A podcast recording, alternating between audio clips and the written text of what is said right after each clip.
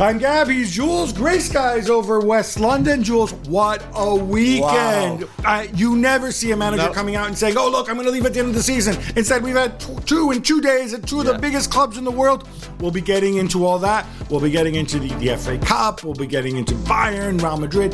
Tons to talk about. Yeah. Um, but we have to start at Anfield, where on Friday, um, Liverpool uh, or Jurgen Klopp announced, "Hey, my tank is nearly empty. I am running out of gas. I'm going to leave at the end of the season."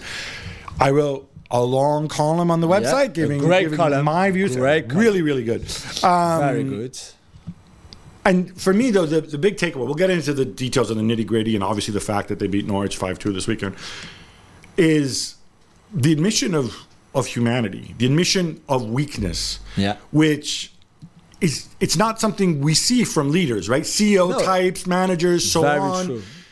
Because and partly the, the reason we always thought, oh, we have they have to show their self confidence, they have to show Yeah. their invulnerability. That's how they get buy in. People have to have faith in them. If somebody is is weak or vulnerable or tired, but I think the world has changed, and, and maybe it's millennials, maybe it's men's mental health, whatever.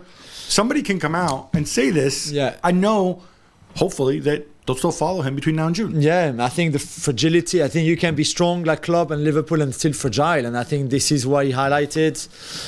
Um, you can be Roy Hodgson and be 20 years older than Klopp and still feel that you've got enough energy to manage the Premier League, and be 20 years younger like Klopp and feel like this is it now. I can't, I can't give much more, even if you are at a really good time. You've been, you started to rebuild. You've got a very good young squad for years to come. So you would think actually this is a great time for club. Why is he stepping down now? And I think it's because for all the things that we see, the rebuilding process, the success on the pitch, him on the touchline that really seems to be exactly like he was last year, the year before, the year before, etc., etc.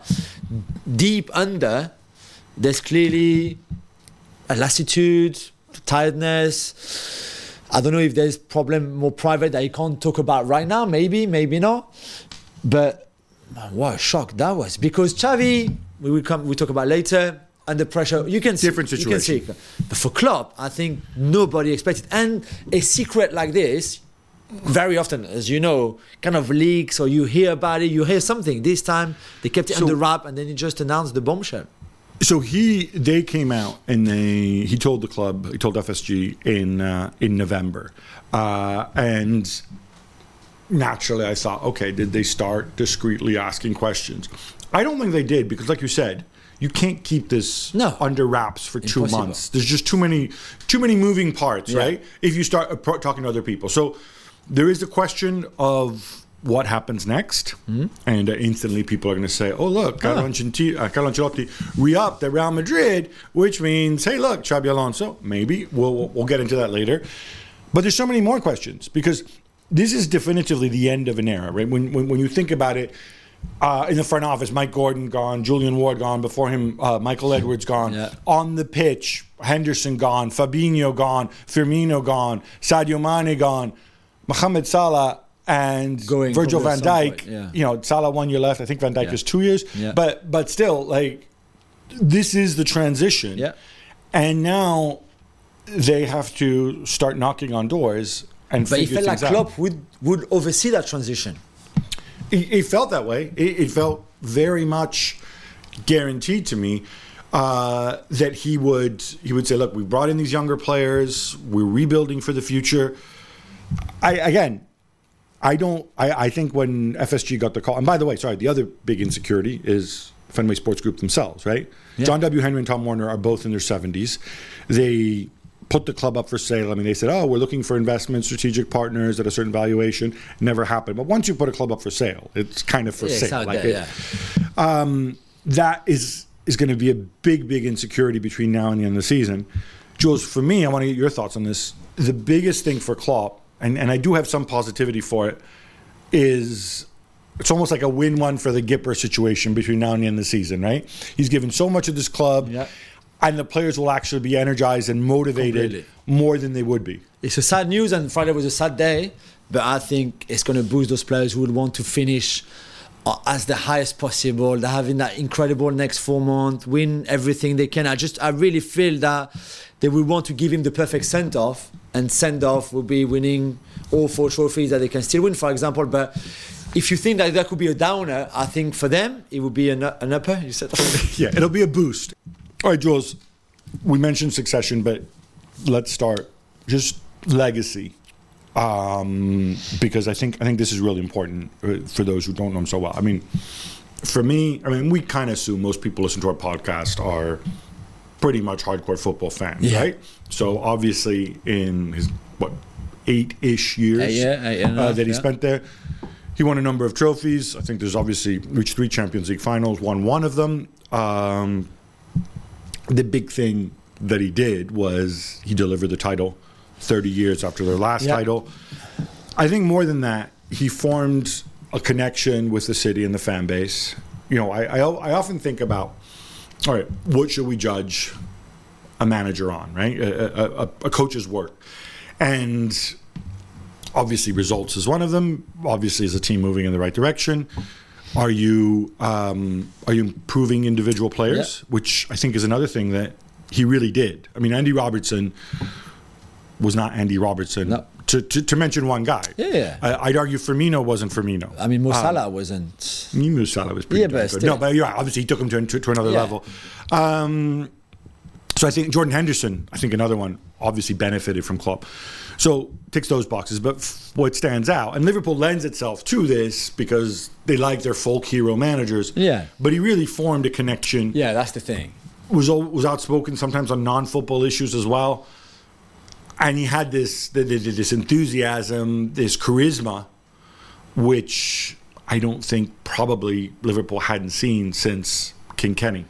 Yeah, Kenny, and then you can obviously go down to Shankly. I mean, Rafa was very, very was Yeah, very- was, was loved too, but in a very different way. Very different way. You're right. Uh, very different personality, of course, Of as well. And I think Klopp's personality in Liverpool, in what football means to this, this, this, these fans, the city.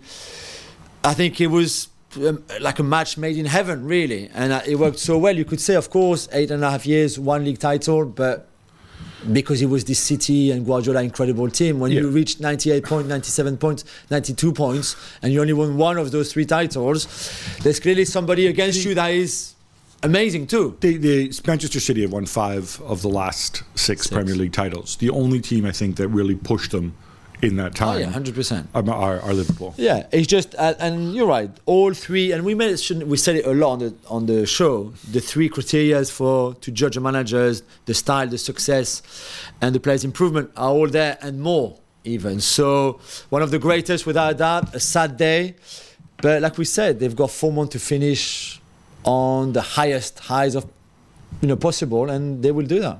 In terms of the squad, I, I don't necessarily need to mention. I don't want to get into the Norwich game because let's face it, it was it was one sided. But what what was interesting too, and people made a big deal out of this, is Bradley, McConnell in, in, Yeah. in midfield. I think making a start. There's a real sense that you know there's a there's a generation of youngsters coming through. Quansah is another one, um, and that there's a strong group left behind even if Salah and Van Dijk leave, and and they're not going to be around more than a couple of years. right? No, you don't A- think so. a- a- At best, right? But that transition has started already. And for the youngsters, I mean, Neco Williams looked really good too at some point, and he plays for Nottingham Forest. He's not even over starting. So, So, wasn't he a Welsh international? yeah, yeah, but you see what I mean? Exactly, exactly. So, with the youngest ones, unless they're trained and they are really Right. something else, I'm a bit more wary about. Although they look, they look decent.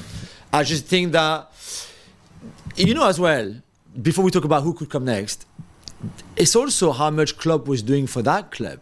In the sense that, do you know who was the sporting director? So Edwards left, Julian Ward. Julian Ward left, and Schmadtke was really the kind of guy who's a bit of a sporting director. He's leaving at the end of this month, not even waiting for the end of the season. So, not just they would have to find a, a new manager and backroom staff because everybody else is leaving too, but also a sporting director. And as you keep repeating us very rightly, it makes a lot of sense to go first for the sporting director, and he will pick who he wants to also work with, share the same philosophy, blah blah blah, everything like that. So it's even more problem than for Liverpool. I So here's the uncomfortable question: If we know Fenway put the club up, up for sale, and we Yeah. know that they're in their 70s, and they say it's not for sale now, but you know whatever, are they going to invest in a in a sporting director because this is a really really big call. Or you trust the new manager succession. to do that job. A bit like Klopp. Klopp and Lijnders have been really kind of doing it for the last year or so.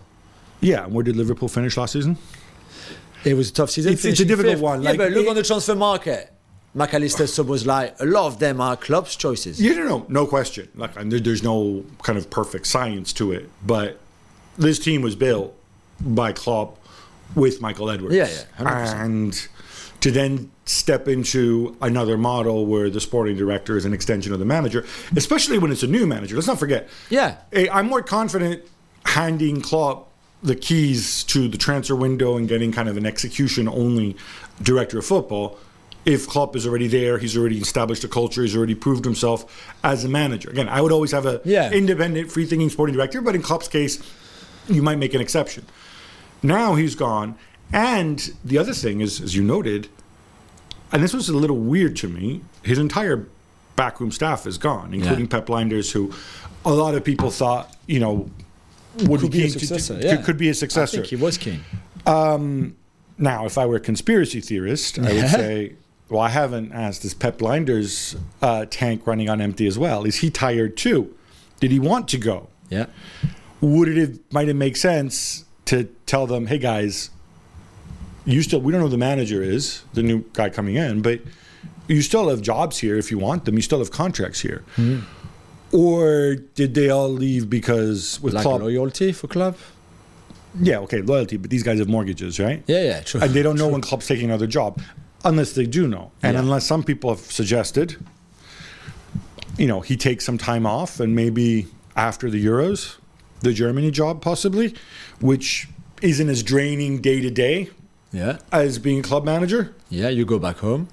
Could that be? So I, I said, I, th- I read that he said, or I listened to him saying that he wanted to take a year off and something, which I think could make sense if you have energy, if you feel like it's been the last nine years have been draining, etc., etc.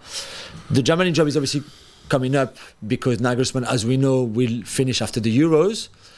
Although I guess if they win the Euros, they might want the, the, the German Federation might want to, to, him to stay a bit longer. I'm not sure he'd want to stay. maybe One way or the maybe other. he wouldn't want to stay exactly. So this is perfect for Klopp, right? So maybe they know already that they're going to do that in in in July or whatever or August, and that he will bring with him Lijnders and Krawietz and all of them. Yeah, maybe. Uh, one obvious question I think some people are going to have now, and we touched upon Xabi Alonso before. It's it's almost like too obvious. Yeah. The man is under contract with Bayer Leverkusen. He's phenomenal, uh, unbeaten uh, this season, except for uh, um, no, he is No, unbeaten. unbeaten, Sorry, yeah, unbeaten yeah, this season league and in Europe. uh, in the league and in Europe, um, which is phenomenal. It's nearly February. Uh, and obviously, people have said, well, if he leaves, he's going to go to one of his former clubs. His former clubs are um, Real Madrid, Liverpool, Bayern Munich, and Real Sociedad. Who everybody Ralph, seems don't to forget- don't forget, Everybody yeah. seems to forget Yeah. that, right? I mean, we talked about the conspiracy people putting two plus two, but I don't see Xabi Alonso committing to leaving now when he can deliver a historic title because word Yeah. gets out. Word will get out. Yeah. Um, alternatives to Xabi Alonso? Do you, I mean, do, you- do you- like like do we do we agree that it's highly unlikely that FSG have seriously approached people? Yeah, surely we would know by now. So I don't think they have. And also, So could it be that they're looking for the sporting director? I think he could. I think it would make sense. I think a Nagelsmann, if he's on the, the market, could be tempting, interesting. The thing is, you're never going to get someone like Klopp. Never get that.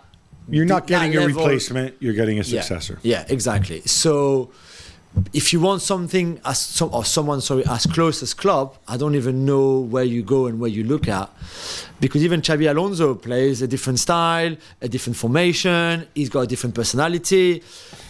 So I, I don't know. I think it's a really tricky one. And also, if you after somebody already at a club like Xabi Alonso, and the guy said, "Listen, I'm not saying yes, I'm not saying no. I'm saying let's meet at the end of the season." Then what do you do? You wait? Can you can, can Liverpool really wait that long? No, you you get a director of football. You you Yeah, work but- on the director of football. Yeah, true. Okay, but you, let's say you get Paul Mitchell for the sake of it. Mm-hmm. So Paul Mitchell, if he wants to hire Xabi Alonso, and Xabi says, "Listen, maybe, maybe not. I don't know yet, but let's let's. I don't want to talk about it and hear about it until the the season is finished.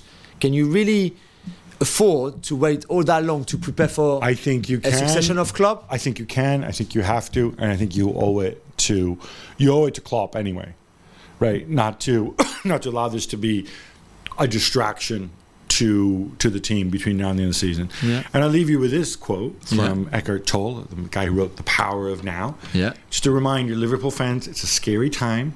I get that. You can't control the past; it's gone. You can't control the future because you it's not here yet. But you can control and enjoy the present. You got three more months of Klopp. Enjoy it.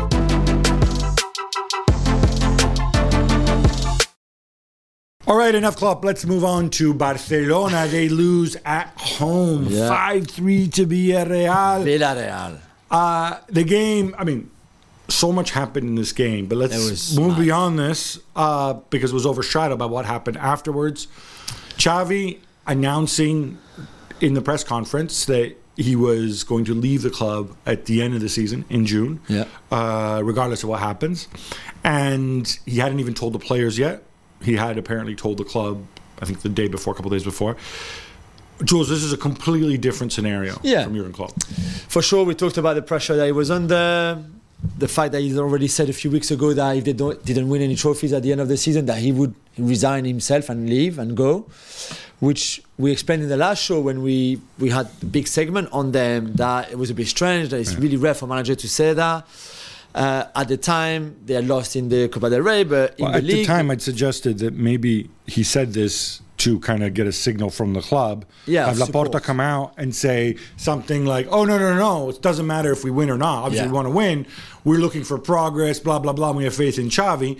Instead, we got him something like Nothing. we no worse. We got well, unlike in the past, if we don't win, there will be consequences. Yeah, but no, yeah, That- that's really helpful, Joan. Exactly, and I think the key here is how isolated Xavi felt, the lack of support that he felt received, on top of not just the club. I think getting him to dry. No, how do you say? Uh, uh, leaving him, uh, leaving him to dry.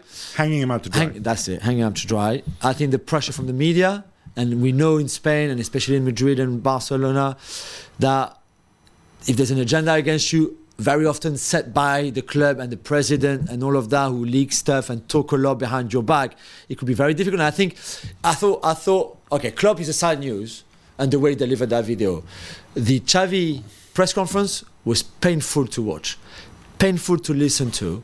He, you had so much empathy for him and so much pity in a way because it really felt like I'm here on my own all the pressure coming. I don't know how to do, what to do. And he's a young manager. Of course, he's young, especially in, in the big five leagues in Europe.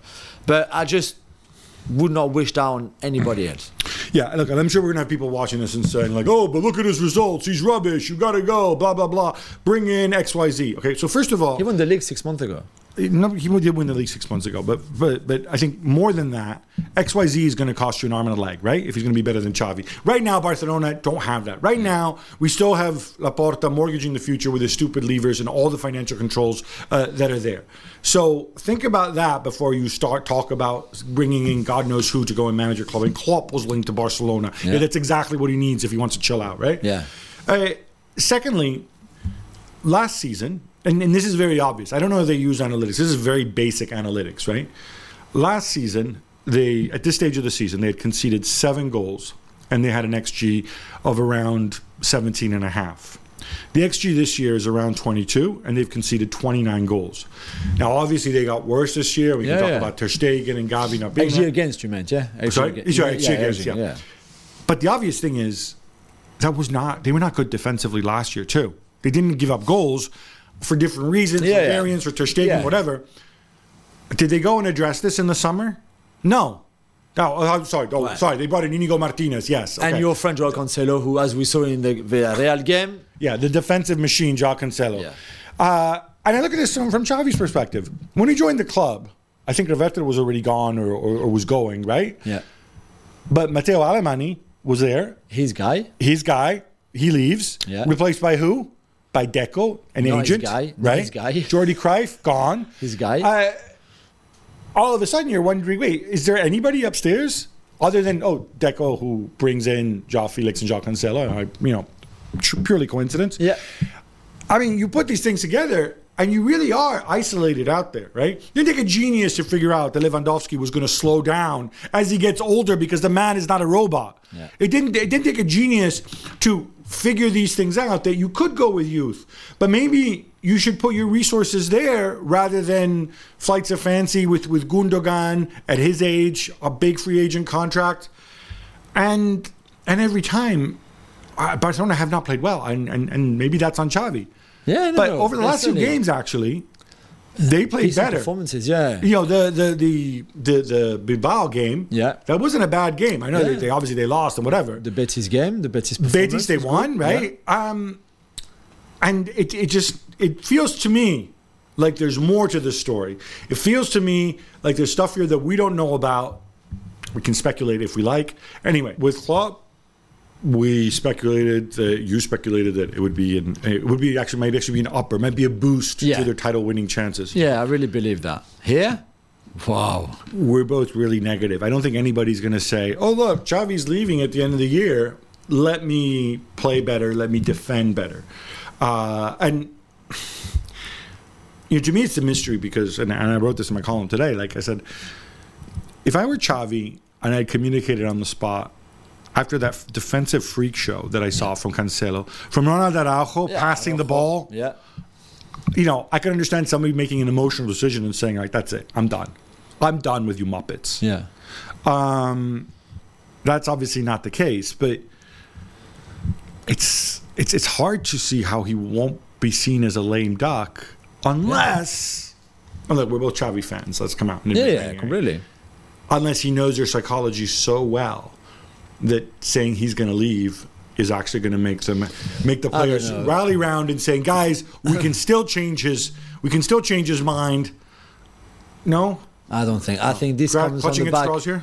No, this comes on the back of reports already, and including on ESPN, that he'd lost the dressing room, or that the players were not on board anymore so much, that there were tensions. The Let's name tensions names. between. Let's the- name names. I'm sure the reports don't name who he lost in the dressing room. No, but, But who do you think? Because I really wonder who has status in that dressing room and who would be enough of a snake and, and stupid enough as well to not understand Barcelona's overall financial situation as well that they would turn on Xavi. No, I, No, I would. okay, so Lewandowski doesn't seem happy. Okay, you wouldn't dude, be surprised you're if it was old. him. You got a year left. You make a bunch of money. But still, You're still, irrelevant. Is Gundogan happy there?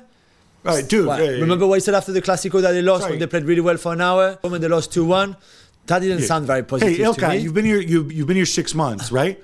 No, seriously. Why don't you Yeah. booger off back to Manchester or Dortmund or whoever will have you, right? So you know, I don't know. So I don't know who. And maybe that was not true. Maybe they're just No, no, I don't, I don't know. But, but I would have thought I'm in this saying. dressing room, the leaders. I, I would have thought the leaders should be the veteran players who've been there, right? So I would care much more about the opinion of Frenkie De Jong, for Yeah. better or worse.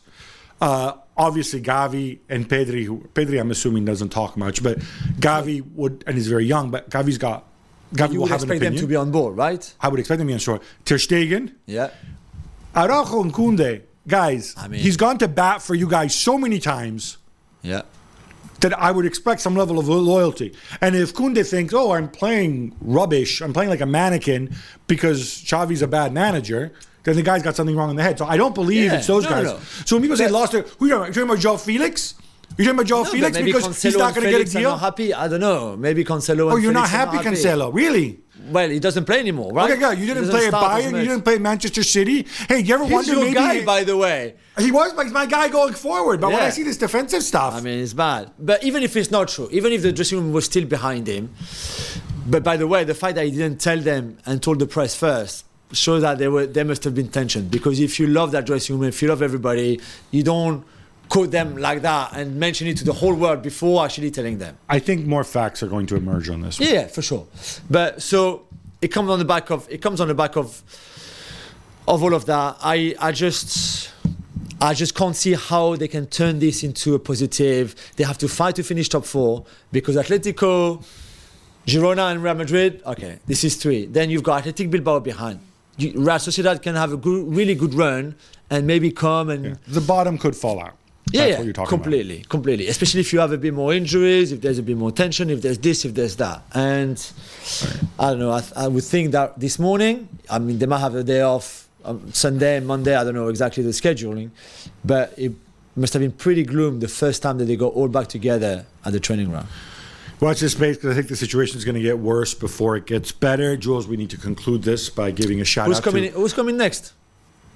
Uh, I'm not going there. I mean, you're going to you're going to suggest Rafa Marquez because he's a cheap and cheerful in He's the- house. He's the boss Barca B. Oh yeah, and look, No, but then okay. I'm going to say something that's going to drive you mad. yeah. Well, the last time they promoted Yeah. somebody from Barca B to yeah, Yeah. it worked out pretty. Well. Rafa Marquez is not Pep Guardiola. I think we can all agree on that right now. They have no money. So where do you go? Well, García Pimienta, you bring him back to the club because he's doing a good job at Las Palmas? Maybe. But where do, you, where do you really go? Yeah. Can I say something? What you do is you build a time machine. You go back three years. Uh, Laporta doesn't pull his stupid levers. You sell what you can sell, and you put your faith in the kids. Then, that's what you do. Yeah, but okay, and you still finished not- top four. It's not going to happen. So what do you do really in real life? You know what? You can convince Xavi to stay maybe and change his mind. Could do, or maybe they go around the Champions League, find some money to pay a manager. That I mean, I think those are the But realistic scenarios. In September, he signed a new deal. In January, to say, you know what, I'm leaving in three months' time. This is uns- It tells never you, seen before. It tells you. It speaks volumes. Never seen before. We have to praise Villarreal and Marcelino. Five goals Amazing. away. That's that's big. Even though several of them were gifts, but still. Yeah, yeah. Considering and how the season late. They were started. still 3 2 down with 10 minutes to go. And who scored the fifth goal? El Comandante Comandante Morales.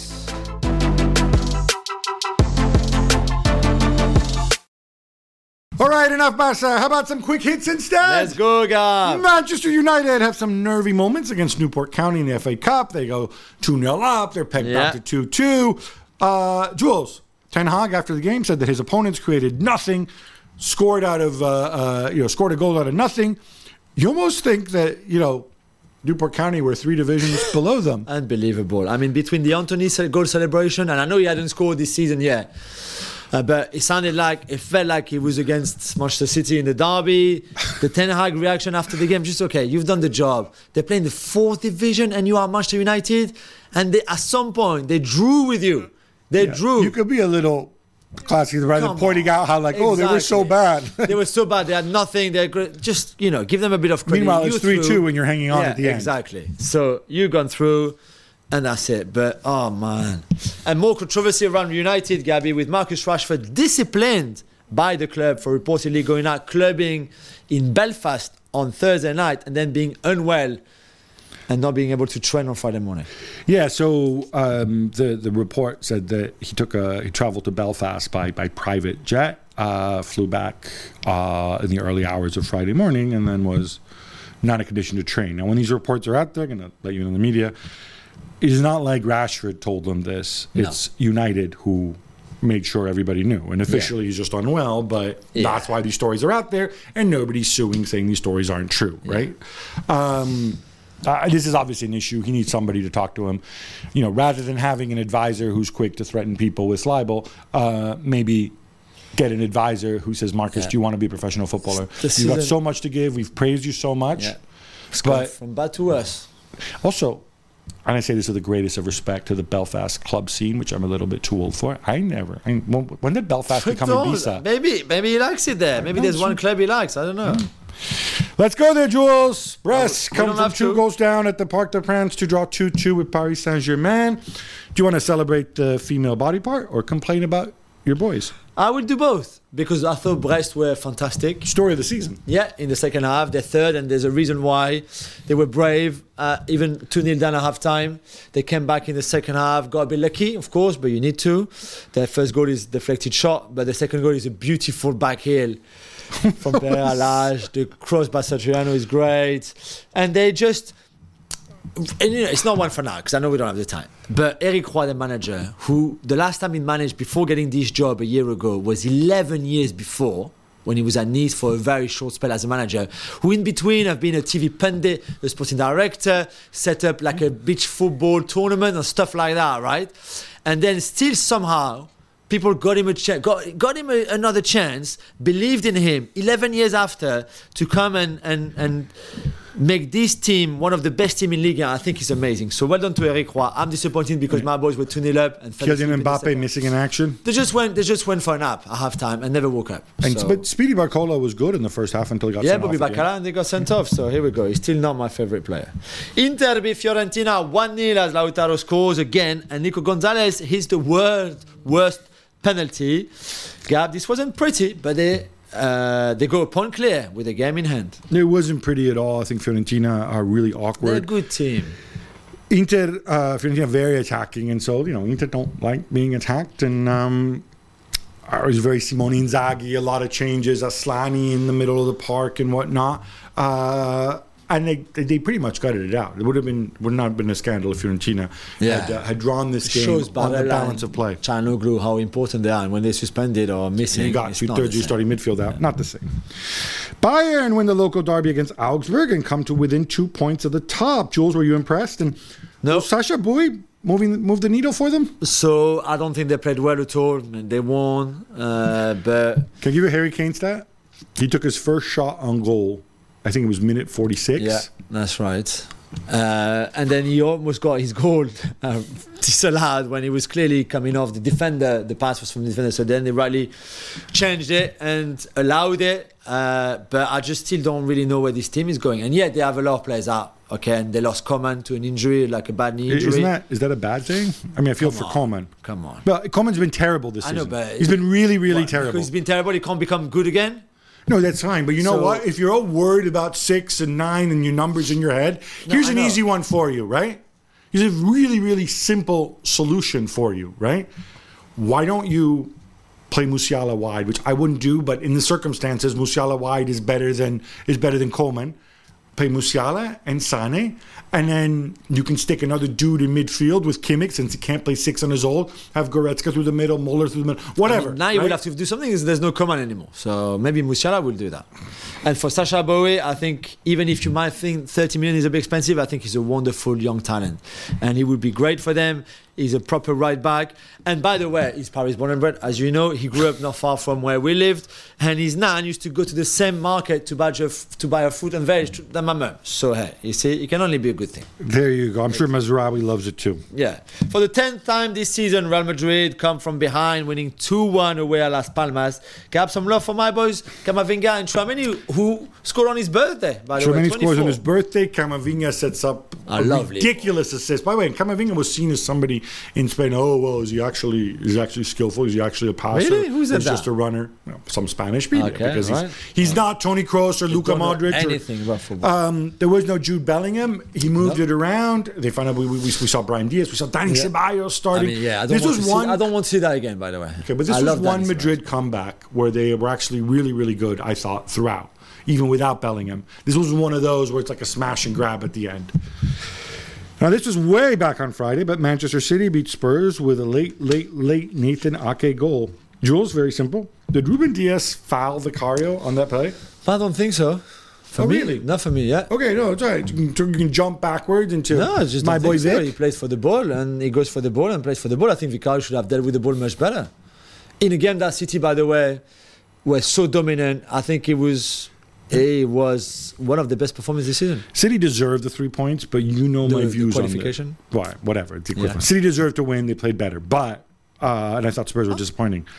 Come on, think- man. Well, so the referee and VAR got it wrong, both of them. Don't get me started. No, no, I'm just saying. Juventus drop points at the held by Empoli at home 1 1 after Arek Milik gets himself sent off after just 16 minutes, Gab. This was silly from him. It was very silly. He He's an experienced guy. apologized. It on. was it was rash. You can't do that. You know, in the middle of the park as well. Vlahovic though got the equalizer before uh, the Wunderkind Baldanzi. Uh, sorry, I put them ahead while, Yeah. before Baldanzi equalized. It's tough. You can't gut it out. You can't. 16 minutes. Juve can't play 75 minutes at home, even against Empoli, and be sure of creating tons of chances, and they didn't. So it's definitely two points dropped. Yeah. Bayer Leverkusen uh, held to a scoreless draw at home by Borussia Mönchengladbach. Jules, are they running out of steam? But I don't think so. Uh, I man, Jeremy Frimpong on his own could have had a hat trick, should have had a hat trick. so many chances. So many chances, an incredible. The. XG were like 2.2 to 0.2. Yeah, the last the, if you have if you if you watch one thing today, if you haven't watched this game, of course, is the Florian Neuhaus tackle on Frimpong, last ditch tackle in the box. It's incredible. And if, it's a big if I know, but if Bayern win the title by a point, let's say, They can That- thank Florian Neuhaus. oh my God, that tackle would have made a massive difference. Gab reinforcement are also on the way for Xabi Alonso. Borja Iglesias is arriving on loan. Can I guess he really, really does not like Patrick Schick, and or maybe Victor Boniface's injury is, is worse yeah, than we expected. Um, this is a weird one uh, because they, they can turn to make the loan permanent for eight million euros. Which is not a lot. I mean, he's thirty-one now, I think. He's He hasn't scored at all this year, It's hardly played even. and he's hardly played. And some people might, and this is, and he's hardly played after notching double figures in the league Yeah, in yeah. the last three years, including fifteen last year.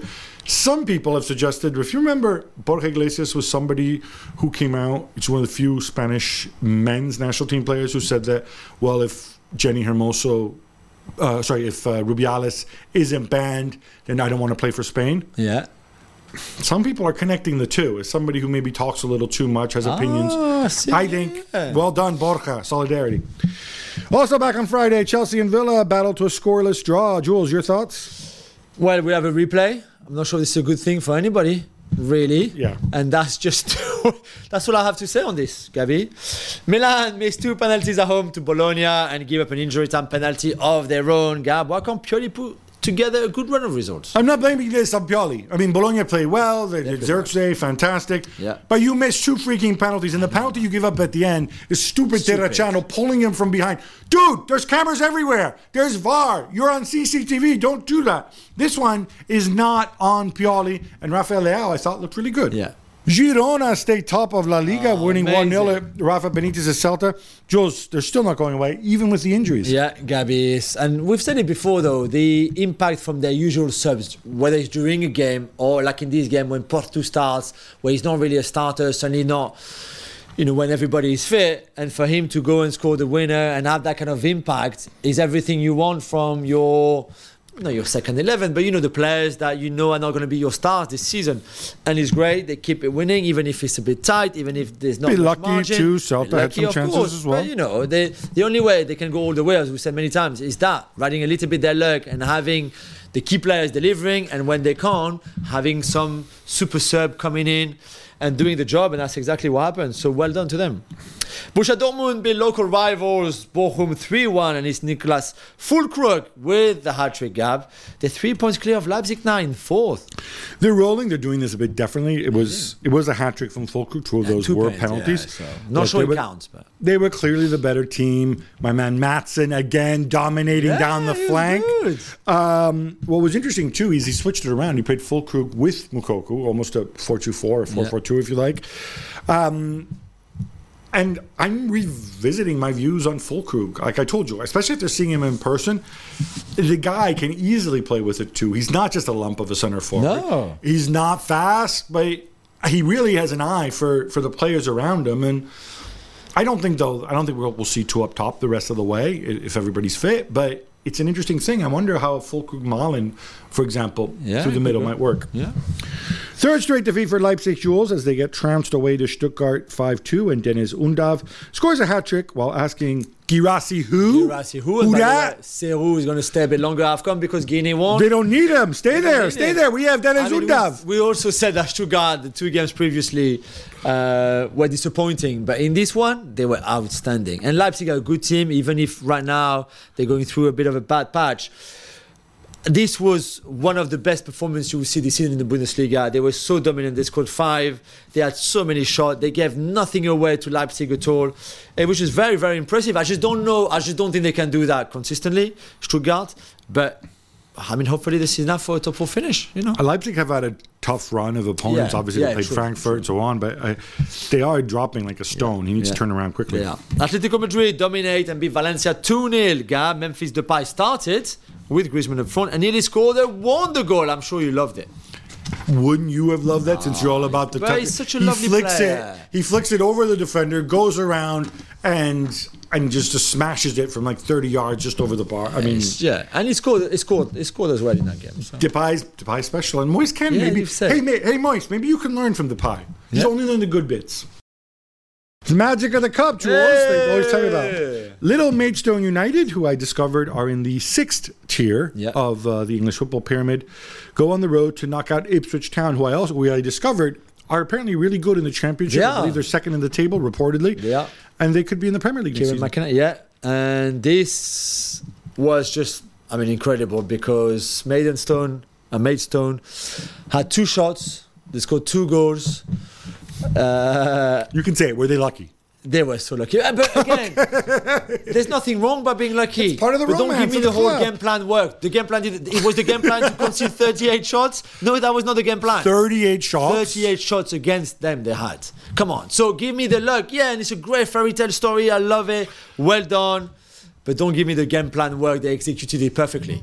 This is not. Come on, please. Oh, yeah, but it's good. But you it's know, amazing for all FA the neutrals will be back. Yes. Oh, Right. We all love Maidstone United, even if I don't know where it is in this country. Maidstone and Maidenhead are different places. I just Yeah. Did I say Maidenstone? Maybe. No, no, no, I get you- them confused. Yeah, Maidenhead In is Kent, near the right? airport. Maidstone is in Maidstone's, Kent, yeah, somewhere. Yeah. George Elokobi doing an amazing job. Anyway, still.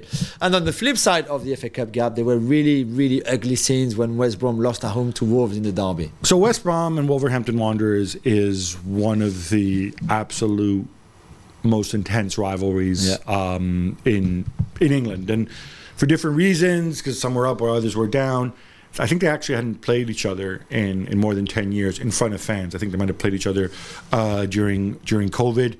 Uh, Wolves, obviously, a Premier League side, uh, a better side. When they scored to make it two 0 fighting broke out at one end of the crowd um, where the wolves away fans were at the other end too close to the players families because there was a bunch of when wolves and west brom are very close to each other um, the hawthorns to Molineux i think is half an hour maybe uh, if that Yeah. um, and this was near where there were a bunch of wolves fans who had i guess bought tickets in that section of the the crowd home end, yeah. it was really ugly. The fighting spilled over onto the pitch. The players had to come off the pitch, go down the tunnel. Play was halted for 35 minutes. Police made five arrests.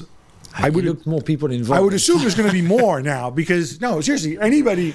You have cameras Really? everywhere. Anybody who comes onto the, I, I would assume there's going to be more. I'm just glad nobody got hurt. It, Although, yeah, one had blood all over his face, man. yeah, uh, not a good look.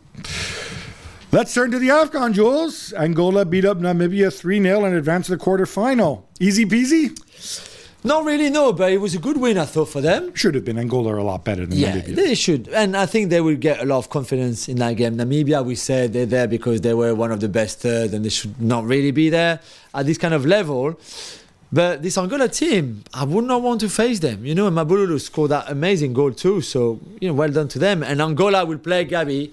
Your Super Eagles next. Ademola Lookman scored twice. Uh, they beat arch rival Cameroon 2 0. Uh, that's right. I'm I'm I'm Big psyched. game. I'm hyped. I'm amped. Victor Osimhen, I thought played didn't score, but I thought played really really well.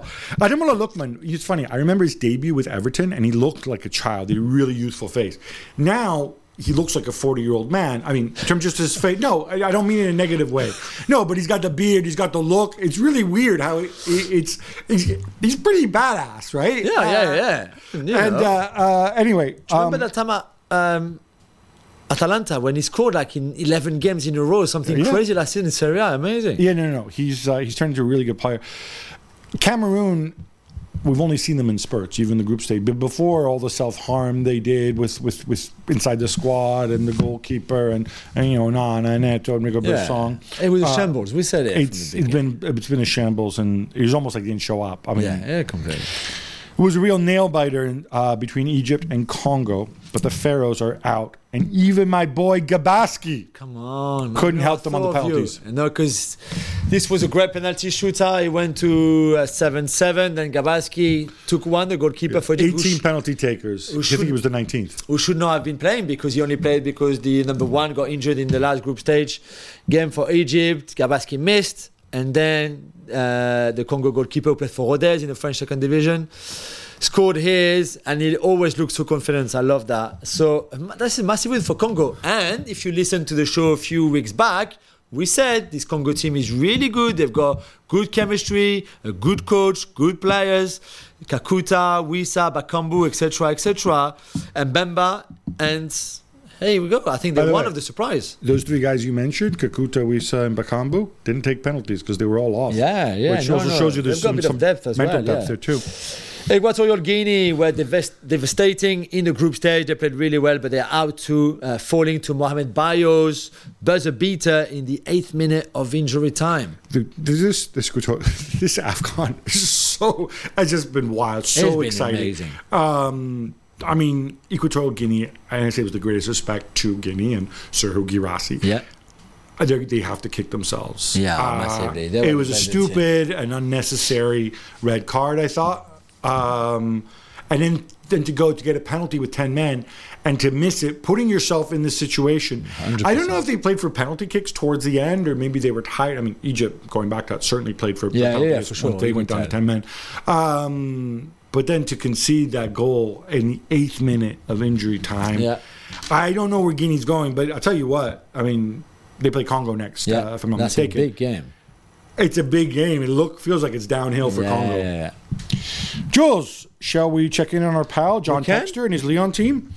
So they lose at home at to Rennes. Yeah. But Rennes left something behind. It's a tall, lanky Serb. It is, Who's it won a lot in his career. Who won a lot in his career uh, because Nemanja Matic has been transferred to Lyon from Rennes, which should be surprising. Remember, I told you Was the it, is it a loan? No. It's Okay, wait. Didn't they pay like five million from him for Roma six months ago? Uh, yeah, and they got three, three back this time now. So they really don't like him. If like six months later you're yeah, willing they to take to get rid. Uh, because we told you, we told you the story about the kids and international school in Rennes, all of that. He's going to go to Lyon. If it better didn't international schools. In I mean, if, if you watch the first half, when Rennes were 3 0 up at half time, in at the Groupama Stadium in Lyon, maybe maybe somebody saw Nemanja Matic trying to leave the stadium. Say, hey, no, no, no, you've signed now. You have to stay here. Uh, he got a little bit better in the second half because Lyon scored two goals. And Rennes was just controlling the game. They lost 3 2. The fans were, again, not happy at all. This is going to be a big fight for not going that to not go down. But I just I, I don't know how this team is there really, and I think Textor is to blame. I think the players, of course, has to blame have, have, been- have to be blamed, but I'm just not sure how much Matic changes the dynamic. no, he doesn't. That's it. Simple. Lazio and Napoli served up a scoreless draw. I mean, it was not just scoreless; it was a bad game. One shot on target in the whole game. Gab, this was one of the ugliest game this weekend. Yeah, so much of the battle for top four contenders. I mean, Maurizio Sarri, the screws What's have going come on? loose. Napoli, you expect it. The master disaster's in charge. He's like, oh, let me go to my let me, let me go to my back three and try to bore everybody out of it. He even had the guts to say, "Oh, I thought we played really, really well. Maybe we could have exploited their high line a little more." The reason Lazio were playing a high line is because you had everybody in the penalty box. Yeah. Um, I, it was horrendous. We don't need to talk about this anymore. I thought he was not going to play back three like at Napoli. I thought he said, "No, no, no, don't worry." Yeah, but the- the- he's, he's Mazzarri, the master disaster. Monaco go down to 10 men and then 9 men at the end, away to Marseille, but they still manage a 2 2 draw. Jules, Rino Gattuso will be ranting more than usual, given Monaco had their first guy sent off after 11 minutes. Yeah, Maripan, uh, which I thought was really harsh, by the way, to be fair. Uh, and uh, Gattuso says the line again. Uh, oh, there's, I could not have asked much more from my players. What about asking them to win a game where they play for uh, 85, min- 85 minutes or something with an extra man? Because it's okay, you can have a lot, you know, you can run a lot and put a lot of effort in, and your manager say, "Listen, yeah, we tried," and but you drew, you played almost the whole game with 11 men against 10. And yeah, Vitinha could have scored at the end. I don't know what's going on with him. I, you know, they maybe probably played over the, over the top a year ago for, For him. Big Vitinha Big Vitinha, yeah, who's definitely not as good as small Vitinha. or Vitinho. Uh, Vitinho uh, should have won the game for them. But in the end, I'm glad that the Hutter, who had a tough time lately, got this one out and they got a point in the big big derby against the big rival away with, with, with 10 men for so long. It's really good for Monaco. Gab, ugly scenes in League One as well. Referee Craig Hicks awards a late penalty to Bournemouth against Portsmouth. Port Portsmouth, did I say Bournemouth? Yeah. Portsmouth, sorry, against Port Vale, and a fan runs onto the field to play and chases the referee. If you watch the video of this, you see this this fool run It's onto the pitch and run after him. What's what I thought was ridiculous and frankly shameful. If I was the manager of either of these two teams, like you don't want your players to get hurt, and I know as I've heard others say, "Oh, but you never know when a fan runs onto the pitch, he could be carrying a, a, a taser or a knife or a machete, whatever." But the referee's running away from him, terrified, know, like- and he runs right past the players. In the did end, nothing. No, it's one of it's the assistant. It's it's one of the uh, assistant coaches who Maybe- stopped the fan. yeah, maybe you're no cops in. I don't know. I whatever. It, obviously, that this that this fan belongs in in in a zoo or a cage somewhere. Um, I just feel bad for the referee. Obviously, nobody Yeah, needs to deal with that's this. It looked like something that you know you saw from like the third division in Brazil in like the 1970s yeah. or something. Yeah. Ridiculous. It's terrible. Algeria, we're hoping to lure Zinedine Zidane to coach your national team. How'd that go, Jules? So I, I really like the idea. So Jamel Belmadi got sacked because of mm-hmm. how terrible they were again at bottom of the group in AFCON. And you're the imagine you're the federation you think, okay, who who could we go for? We could go for I'm sure they've got a few candidates. Mm-hmm. But let's let's why not sing big? And go for big. What worst could happen is that the guy says no, right? And they go for Zidane, obviously from Algerian background. And Zidane said no. And and we all know why, because he's got his eyes on another team. But I just I like the fact that they tried. He's got his eyes on lovely. France. Yeah, I think he knows that After the Euros. Very likely that Deschamps stepped down after the Euros and it'll be his. So yeah, it makes sense. But I just love the fact that they tried. It's lovely. Union Berlin beat Darmstadt 1 0, much to producer Freddie's joy, of course. But Gab, this match made history for another reason. That's right. As you know, Bjelica, the, um, the Union Berlin uh, manager, uh, he was suspended after after slapping uh, Leroy Sané not once but twice last Wednesday. So his assistant steps in, and his assistant happens to be a woman, Marie Louise Eta, Yeah. um, and she becomes the first woman to coach in a Bundesliga It game. was great to see. Uh, I think now we've had women coaches in the top flight in two of the big five leagues. Yeah. Right? Because I forget the name of. It was in France. Was it five years ago? Uh, yeah, but that was second division at Clermont at the time with Clermont. Foot? Yeah, Clermont Foot, your other favorite club. Oh wait, so this is the first time in the Big Five. Yeah, I Oh, think there the first time in the Big Five. Notable. Some players are reportedly keen to leave the Saudi Pro League. Others are keen to go yeah, there. Yeah, wow. Ivan Rakitic is on his way, and David De Gea could soon be too. Which I don't really understand why they need to wait for the transfer window for De Gea, given he's been unemployed for six months. But they've been linked with Al Shabaab, Yeah, Al Shabaab, of course. which means where- the boys, I think. Yeah, which you know where they wanted to bring Jose Mourinho to the club, and it might still happen, and and maybe Ivan Rakitic said yes because you know this is happening, and maybe David De Gea, who didn't want to go to Saudi at all uh, for the last six months, maybe is also happy to join now. Uh, we saw Matias Soule, I- who apparently had a big offer and re- refused to go, or you know, said no, rejected it. I mean, Rakitic could be Soule's dad probably. So towards the end of your career, maybe. I mean, De Gea has been training on his own for six months. I just, I just still don't get the vibe. Al Shabaab, by the way, not one of the PIF No. four. Uh, so the, I guess they're kind of in the intermediate in terms of spending, alongside with with Al Ettifaq. Yeah. I'd be a little cautious about going to a non-PIF club. Frankly, Yeah, that's I all I'm agree. going to say. I agree. The Women's Super League would remain an open competition with promotion and relegation. Gab, some clubs, reportedly led by Tottenham and Daniel Levy, believe that it would be more sustainable if it was a closed league. Yeah, so part of the argument here is that I've said this many times. Some people don't believe that women's football should necessarily follow the European men's football Yeah. model. Um, what you have is the wealthy clubs absolutely dominating um, the smaller clubs, uh, and so maybe. If you didn't have the concerns of relegation, maybe Yeah. it would be easier to plan. Maybe you could divide up the money better because everybody's losing money in this league. So um, I don't know. I mean, reportedly, I reportedly Daniel Levy was in favor of it. It could also be Daniel Levy, such a figure of hate among so many people that anything bad you could say Daniel under the bus. Levy supports It's it. him. It's him. Yeah, pineapple on pizza. Oh, I bet Daniel Levy supports that. Of course. More women's football Jules. UEFA President Aleksander Ceferin, in an interview with The Guardian, said every women's competition in the world still loses money. Broadcasters need to step up. He also questioned whether it was right to, as they do in some countries, like uh, like Italy, for example, uh, it was right to force the men's clubs to have a women's division, um, and whether that was the right way forward. Yeah, I mean, forcing clubs to have a women's side is not because if to do a good job you need to be fully committed, fully involved, and if somebody has forced you to do it, I think could be kind of productive. For the financial aspect of women's competitions, yeah, of course. But what about maybe you start having a proper look at the women's football calendar in general. And we talked about Women's Champions League, for example, who is uh, played at times where you've got the men's international break where you think it's a good idea, but then they end up playing the same day that you big countries are playing. We've said that the Champions League calendar fixture list is not put at the right times, and no wonder maybe why some don't want to broadcast it in Yeah. those in, you know in those days and time.